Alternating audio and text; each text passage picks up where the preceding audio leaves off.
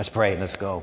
Dear God, oh, we've come, we're coming out of such a, such a, a high week with our friend David Asscherick. What you did, we praise you. We praise you for his gifts and for the unselfish way he poured himself out morning and night for these nine days. We thank you. We praise you. Where do we go from here? What shall we do? Engage our minds, address our hearts in the teaching of the word this morning. We all humbly pray in Christ's name. Amen. I tell you what, I, I personally was very much blessed by the ministry of my friend David Asscherick. I mean, please. Not since 98 have we seen this church filled at night. He struck a chord on this campus. He struck a chord in all of our hearts and minds. And this metaphor of his, oh, is this the same one? It sure is. This is the table of truth. truth. The metaphor of the table of truth was brilliant. I told him, I said, Dave, that's just brilliant. I'll never forget it. He says, Get everything off of this table, all the truths that you've accumulated. Let's start over. And he did. And he said, Listen, you, we're, going to have to. We're going to have to put something up there. It ought to be probably the, the shining, defining truth of this universe. And so, let me go over here and pick up this little vase of flowers. Dave said he couldn't fax the flowers out to us, so we'd have to get our own. So we did. But you remember, he started out with this little vase. He said, Listen, let's start off with the shining, defining truth of the universe, and it's three words long God is, love. Yeah. So we got to go back. We, we, we, we, have to, we have to begin there in our journey. Post, this is my church meetings. 58 people made decisions Friday night for baptism. Can you say amen to that? 58 people, hundreds of us, recovenanted with Christ in that relationship. Some for the first time, but all with the understanding the bouquet is the shining, defining truth that goes on that truth table the truth about God, that He is love. Jose mentioned this a moment ago, and I, I want to affirm that. I really do believe that what God did through David, what God did in our midst, is not unrelated to this campus and this campus congregation taking 90 days this summer and claiming that solitary promise. We have been claiming it and claiming it. You heard him quoted a moment ago. I'll put it on the screen for you in case you didn't catch it. God speaking, I will do a new thing. I will pour water on those who are thirsty and floods on the dry ground. I will pour my spirit on your descendants and my blessing on your offspring. Campus and congregation have been claiming that since this summer. I believe what we saw here was, was, was God Himself saying, Okay, you asked. You really want me to do a new thing? Watch. I received, was, I received last week as God's down payment on the fulfillment of this promise. I believe there's more to come. Absolutely. Which is why we can't, we can't stop praying. We can't say, well, we got it now. Whoa, wasn't that great? No, it's not great enough. We need this world set ablaze, and it'll start from Andrews University. We keep praying and praying and praying. So, what's, what's the next step that we take? Oh, by the way, I love this promise. Put it in my blog today. Look at Philippians 1 6. He who began a, let's read it out loud together. He who began a good work in you will bring it to completion by the day of Christ Jesus. What God began last week, He's going to continue. He's going to bring it to completion. We can take courage, but we have to keep praying. You're a college student, keep praying. Your faculty member, keep praying. Community, you keep praying. Your visitor, keep praying. We keep praying. So, where do we go? What's the next step? I'm not in the habit of quoting Bono, the lead singer of U2, from the pulpit anyway.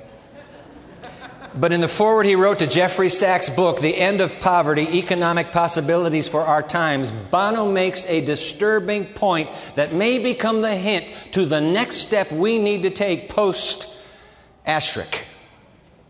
I want to put his words on the screen, but first grab your study guide because we got to jot a few words. These are Bono's words. Grab your study guide. It's in your worship bulletin today. Thank you, friendly ushers. Hold your hands up. If you don't uh, have a study guide, you came in without a worship bulletin, I want you to have this, please. Up in the balcony as well. Hold your hands up. Let's go. Oh, by the way, while we're getting it out, those of you watching on uh, television right now, we're delighted to have you live streaming anywhere in the world. We're glad to have you. Let me give you that website. You already know it if you're live streaming, of course, www.pmchurch.tv. You're looking for this teaching today called Don't Cry But Do. You've seen these posters on campus. Don't cry but do. We've got a couple more that have to do with, with crying before we hit the holidays. Don't cry but do. When you find that, click on there and you get the study guide. You'll have the Bono quote as well. All right, keep your hand up. They're coming, but we're going to move. Let's put uh, Bono's words. This is the forward he wrote for a Sachs, Jeffrey Sachs book. 15,000 Africans. You can write the number 15,000, it'll be quicker for you. 15,000 Africans are dying each day of preventable, treatable diseases AIDS, malaria, tuberculosis for lack of drugs that we take for granted. This statistic alone makes a fool of the idea many of us hold on to very tightly the idea of equality. Now, hold on.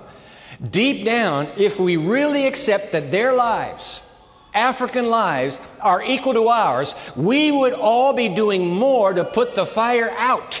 It is an uncomfortable truth, isn't it? If we really believed that we were equal. Now, Bono cuts to the chase. Here we go. We can be the generation, guess what? You and I, we can be the generation that no longer accepts that an accident of latitude. Those are those bands that go up to the North Pole from the equator up. Those are the latitudes. We cannot, we can be the generation that no longer accepts that an accident of latitude, the fact that we got born up here where health care is great and you got born down here, too bad. We cannot accept that as an accident determining whether a child lives or dies. But will we be that generation? Keep reading. We can't say that our generation didn't know how to do it. We can't say that our generation couldn't afford it. And we can't say that our generation didn't have reason to do it. It's up to us. End quote. So put your study guide aside now. Here's the question. Bono's right, isn't he? It makes sense, doesn't it? It makes sense in our minds. It, look, is it that we don't know what to do regarding the massive needs of the world? No, we know what to do. Is it that we can't afford it? Oh boy, can we afford it. Is it that we don't have a good enough reason to do it? Wrong, we do. We know. So, what shall we do? There's an intentional, almost schizophrenic portrayal of God in the Gospel of Luke that we need to examine together right now as a part of our next step. Two dramatically opposite pictures. I'm telling you, almost bipolar. Picturing God that collaborate together to form a single prayer we must pray to move beyond the This Is My Church series. All in the context of this bouquet still on the table. Both pictures are in Luke. They're just a few pages apart. Let's start with the first picture. Portrait number one. Open your Bible, please, to the Gospel of Luke, chapter 19. Just one line. Just one line. Luke 19. Portrait number one. I'll be in the NIV. You use your phone, tablet, Bible, whatever. You don't have one, please pull out the uh, Pew Bible in front of you. I'd like you to track this. It's just a single line. What's the page number? It's page 708. Luke chapter 19, verse 41. And as he approached Jerusalem and saw the city, he wept over it. Amazing. He burst into tears. Would you jot that down before we forget it? As he saw the city, he wept over it. Jesus wept. What's going on here? Well, it's Sunday late afternoon. This is the triumphal entry into, into Jerusalem. Jesus is on the back of that little foal who's teetering back and forth with that heavy load.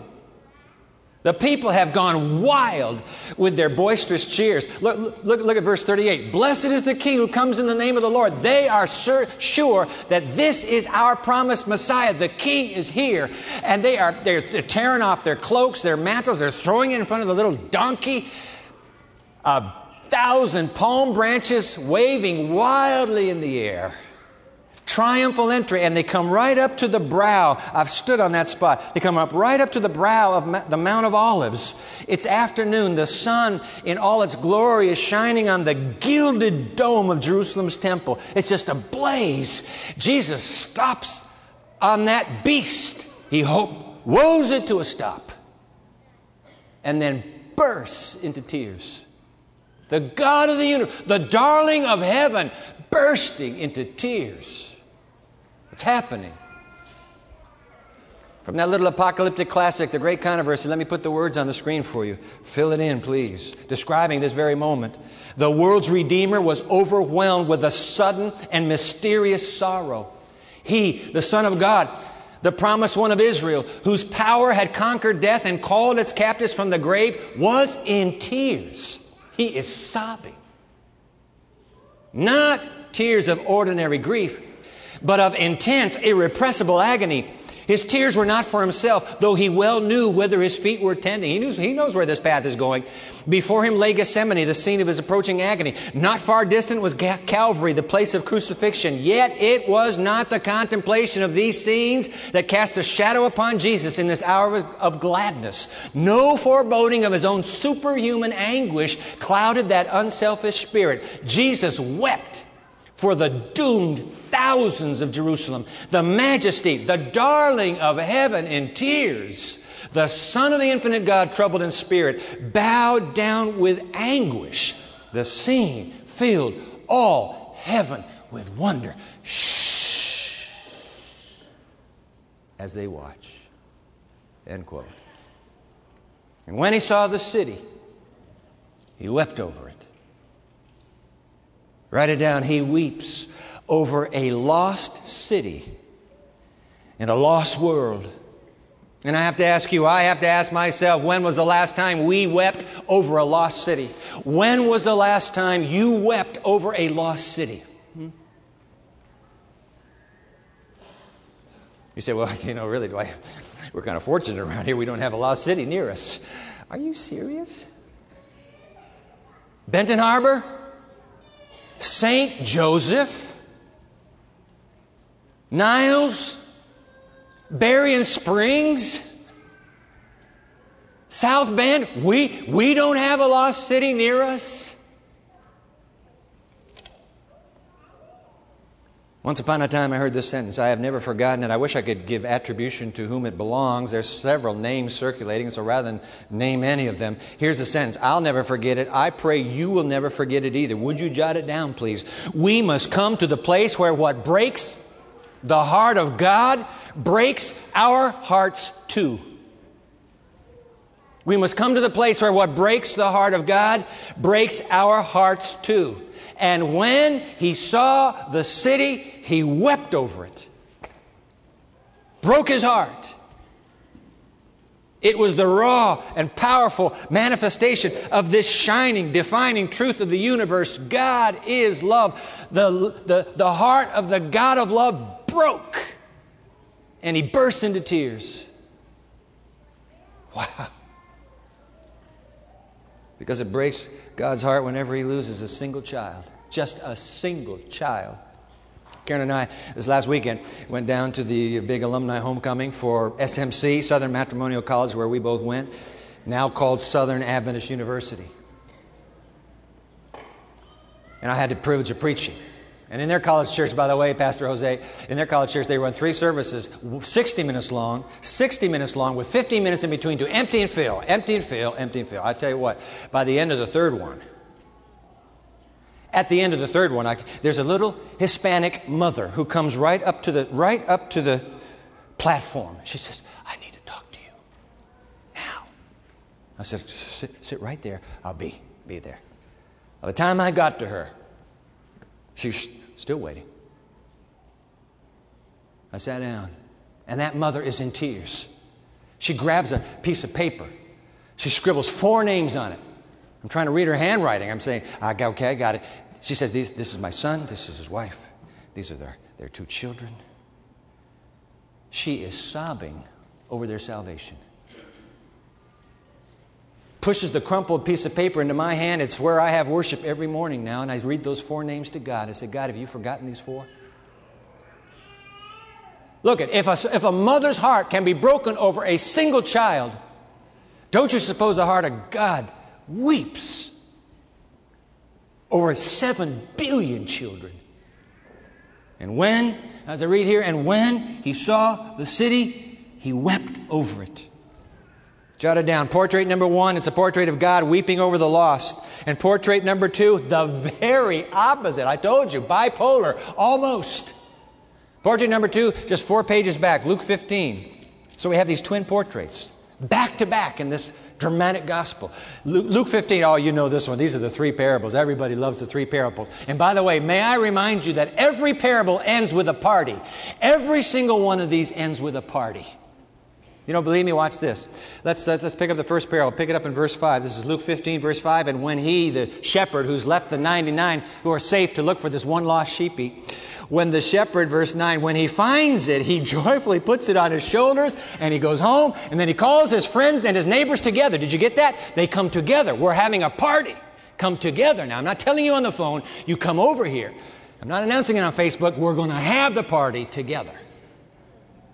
He calls his friends and neighbors together and he says, Rejoice with me. I have found my lost sheep. I tell you, Jesus now telling us about this defining truth on the center of the table of truth. I tell you, Jesus says, that in the same way there will be more rejoicing in heaven over one sinner who repents than over 99 righteous persons who do not need to repent. Because God is love. Party time party time. Let's see if he, let's see if that trend keeps up in the second parable. Verse 9. And when she, oh, this is the woman, she has a 10 coin dowry. She's lost one of the silver pieces. And when she finds it, she calls her friends and neighbors together. Did you get that? She's not posting it. It's not on the phone. There's not an email. No, we're going to come together to celebrate this. She calls her friends and neighbors together and she says, Rejoice with me. I have found my lost coin. In the same way, Jesus says, let's, let's talk about this defining truth again. In the same way, I tell you, there is rejoicing in the presence of the angels of God over one sinner who repents. And then the third, everybody loves the third story. It's the story of the prodigal father and also the prodigal son. They both were wasteful. The father wasteful with his love, the son wasteful with his father's inheritance. How does that story end? Guess how it ends? Same as the other two. Verse 22 And the father, as the boy has come, the father has just hugged him and wept over him. And the father says to the servants, Quick, quick, quick, bring the best robe and put it on him, put a ring on his finger and sandals on his feet. Bring the fattened calf and kill it. Let's have a feast and celebrate. Let's have a party because God is love. For why? Verse 24, this son of mine was dead and is alive again. He was lost and is found. And so they began to party. They began to celebrate. Wow. Isn't that something? Henry Nouwen, commenting on these three parables, put the words on the screen for you. You'll need to fill in that first word celebration. Write it down. Celebration. This is in his book, The Return of the Prodigal Son. Celebration belongs to God's kingdom. God not only offers forgiveness, reconciliation, and healing, but He wants to lift up these gifts as a source of joy for all who witness them. In all three of the parables which Jesus tells to explain why He eats with sinners, God rejoices and invites others to rejoice with Him. All these voices, the voice of the shepherd, the voice of the woman, the voice of the father, are, all these voices are the voices of God. God does not want to keep his joy to himself. He wants everyone to share in it. God's joy is the joy of his angels and his saints. It is the joy of all who believe, who belong to the kingdom, period. End quote. If Portrait number one is about God weeping over the lost, then jot it down. Portrait number two is about God celebrating over the found. Wow. Way to go, Luke. Push these up as close as you can. If portrait one teaches us that we must come to the place where what breaks the heart of God breaks my heart too, then portrait two teaches us, would you jot this down please? We must come to the place where what elates the heart of God elates my heart too. What drives him into elation and celebration needs to drive me into elation and celebration too. And when he saw the city, he wept over it that's Luke 19. And here's Luke 15. And when he saw the boy, he wept over him. The city because it was lost, the boy because he was found. A breaking heart for the city, a bursting heart for the child. That's God. That's this defining truth. That's the way God is. He's both. And what is it that breaks and then elates God's heart? Jot it down. Just look at Jesus, heartbroken over the lost and ecstatic over the found. That's what lights up the darling of heaven today. Keep writing. It's the truth about God. Because of the lost and the found, he lives with a simultaneously happy, broken heart. How do you do that? Just like God. He lives with a happy, broken heart. You say, hey, listen, Dwight, what's all this have to do with Bono and you and me and the commitments we made last week? Well, let's, let's, let's, let's, let's uh, tease that out. Bono is concerned about 50, the 15,000 people who die a day from preventable, curable diseases in Africa. And by the way, rightly so, we should be concerned as well. He says we need to be doing something about it, and we should. But I say, let's just kick the bar up even higher. Let's kick this bar up way high. Not only do 15,000 Africans die daily from curable diseases, but hold on to your seat. So do the 172,800 people who die daily on this planet from all causes. Do you know what, the, do you know what Earth's death rate is? Every second. Two. Two. Two. Two. Two people die on this planet every second. So that's 120. That's 120 every minute. That's 7,200 every hour. That's one, that's 172,800 every 24 hours. 172,000 people die every minute. And how many, how many of those 172,000 go into Christless graves? How many of them? How many go with no hope of eternity? How many go to the grave, no hope of salvation? How many go to the grave, no cure for their fatal disease of sin? Look, I, I returned just a month ago from two weeks in Tokyo, all right? 128 million people, if they would die simultaneously, if they would die in mass today, 128 million, almost all of them would go into a Christless grave. Those who profess faith in Christ, one half of 1% in Japan.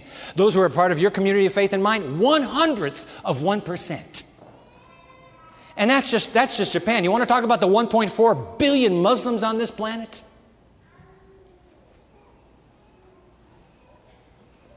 Add the 172,800 who die every 24 hours on this earth. How many of them are going into a crisis grave the next 23 hours and 59 minutes?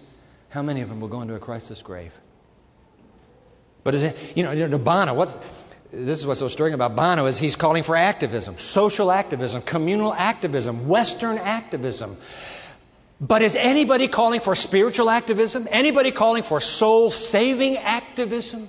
Come on now. 172,000 every 24 hours are going into Christless graves. How many of them? And when he saw the city, when he saw the city, he wept over it. If you accepted Jesus Christ as your friend, Lord, and Savior for the, during the David Asscherick meetings last week, or if you accepted Jesus Christ as your friend, Lord, and Savior during the last year, or even during the last decade, or even during the last half a century. It doesn't matter when. If you've accepted the Lord Jesus Christ as your Lord, Savior, and friend, then His happy, broken heart belongs to you and me too. It belongs to us. Which means we must pray the prayer, Oh God, please give me your happy, broken heart. It's a simple prayer that says, I want to have a heart that rejoices with the found. I want to have a heart that weeps over the lost. Oh God, please give me your happy, broken heart. You know these little emoji, these little emoji figures that we all text around? That's a Japanese word, by the way. You didn't know that. It's a Japanese word. The Japanese invented the emoji. They have 500 of them, every little symbol you need. So I send them when I text. If you wanted to put this with an emoji, you want to tweet it, you want to text this, this would be the one line if I were tweet, tweeting from uh, this teaching. It would be this. I'd do it this way Oh God, please give me your happy, broken heart. Oh God, please give me your happy, broken heart. That's the prayer to pray. That's the prayer. God, give me your happy, broken heart. Bono appeals to us to make a difference in Africa. Let me put, his, put, let me put Bono back on the screen. Deep down, if we really accept that their lives, African lives, are equal to ours, we would all be doing more to put the fire out. It's an uncomfortable truth, end quote, which is precisely Jesus' point. And when he saw the city, he wept over it. What Jesus is saying is, hey, hey, I want your heart to be broken with what breaks my heart. I want your heart to be elated with what elates my heart. So go into the whole world with my happy, broken heart. Africa, yes. Americas, yes. Australia, yes. Europe, yes. Anywhere on earth, go for me.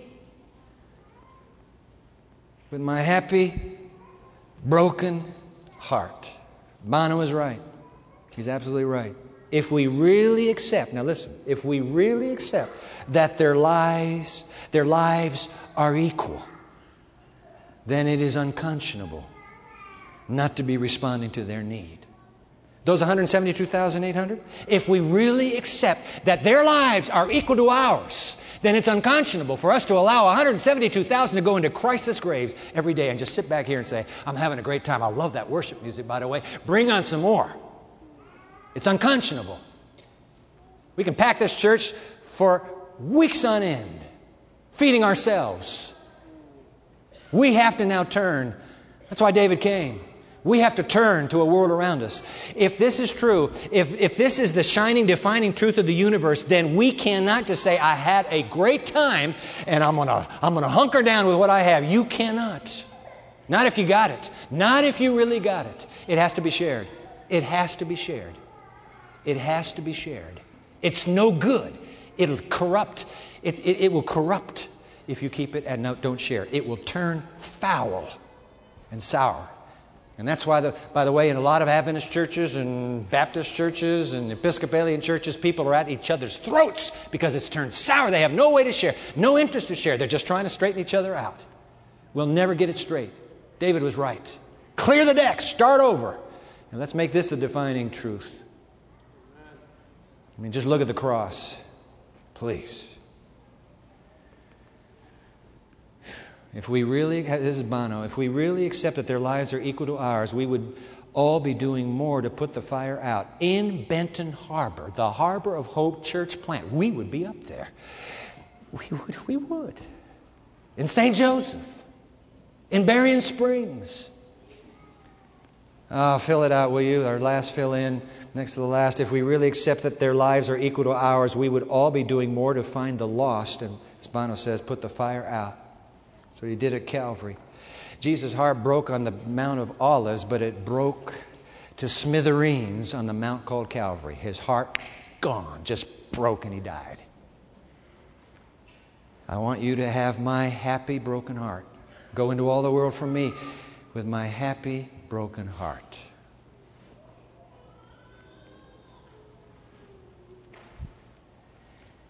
Oh God, please give me your happy, broken heart. I want to close with these words of John Wesley. I just came across them this week. I just said, wow, does this put it all in perspective or what? Would you jot it down, please? I'll go slow through it. John Wesley, the great, the great preacher, revivalist, the greatest revival in the history of Christianity took place in England under this man and his brother Charles and a whole band of intrepid souls. John Wesley wrote these words Do all the good you can. Fill in the blanks, please. Do all the good you can by all the means you can, in all the ways you can, in all the places you can, at all the times you can, to all the people you can, as long as you ever can It's good, isn't it? Do all the good you can. Hey, grab your, grab your Connect card here as we get ready to leave. So, what's the next step with this next step? Pull your Connect card out. Uh, guests, we're glad to have you. If you just join us, because we do this every week, if you would just put your name, what you're comfortable with uh, in terms of demographic information, put your email address. If you need some information, put your email address there, because there will be a chance to ask for information. Uh, then, uh, guests, turn the card over. We call this backside of the card the, the next step side. And here are, here are five next steps recommended. One of them we're going to throw out because it's no longer true. Now let's go. Number one, box number one. My next step today is to pray the prayer, Oh God, please give me your happy, broken heart. Would you be willing to pray that prayer with me? Put a check mark there. That's not a, heroics, is it? Number two, now here it gets specific. Number two, my next step today is to pray for five lost people. Do you know five people who do not know Jesus? Do you know five people who do not know Jesus? If some of you are saying, I can't think of a soul, you're living in an insular world that needs to be broken out of immediately. If the only people you know are saved, something's wrong, something's not right. You got put here to reach the lost. Oh God, give me your happy, broken heart. Write down five lost people. Just put them on a piece of paper, and every morning, from now on, every morning until God pours out the Spirit, we're claiming in Isaiah 43, every morning pray for five lost people and see if God will not begin to answer your prayer. You, it, will, uh, it will stun you. It will stun you. If you're a member of my grow group, we're already doing this. Every day we're praying for five lost people. Five lost people. Okay, put, can you put a check mark there to pray for five lost people? Number number three, can I help in the Thanksgiving dinner? Oh, we were going to work with, we were going to partner with New Life Church. And we just found out last night that uh, they're pulling back because there's so many, apparently, Thanksgiving dinners being planned in Berrien Springs on the same day we said, uh, Chaplain Nixon said, no, we're not going to do it. So, if, box number, Box number four. Box number four, I, I want to be, be earnest about this. I, my next step today is to volunteer at Harbor of Hope's inner city mission. Young Pastor Taurus Montgomery, they just, the guy's dynamite.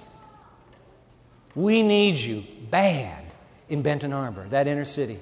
If you would be willing to volunteer, all you have to do is put a check mark here. Somebody will, make sure we have your email address. Somebody will be in touch with you. You can decide, do I want to do this or not? You can put a check mark on all five if you wish.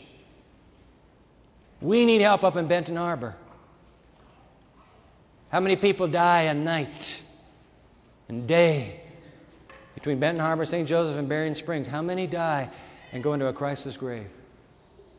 And final box, uh, my next step today is to become a student missionary. I'll tell you what, after being in Japan, every time I get a chance, I'm making an appeal now for missionaries. You'll see this coming up again and again post Asscherick. Yep, you got to act on this. God is love, you must act on it. If you're interested in being a student missionary, just put a check mark there. We'll send your name in. You'll get an email back saying, here's what you can do to inquire more. Nobody's forcing you. You have nothing to lose, but I ask you to open yourself up. Oh God, please give me your happy, broken heart. Jesus will give you his happy, broken heart, and it may give you the strength to take a year out of your academic pursuit here and go somewhere on this planet and serve the God, the darling of heaven, with the happy, broken heart. Turn the card upside down. Our ushers, friendly ushers, are coming to you right now. But I want to pray over these decisions. Dear God, we want the heart of Jesus. We, Jesus said, If you see me, you've seen the Father. It's your heart, Father. Happy, broken, happy over the found, ecstatic, but broken and weeping over the lost. We have to help you with the lost. That's why we got put on this planet. That's why you came to us and said, Could you help me, please? This is too much for me to do alone. So, Father, give us your heart, happy, broken heart, Jesus' heart, and then send us into this world that awaits us with a happy, broken heart for our God who is love. In Jesus' name we pray. Amen.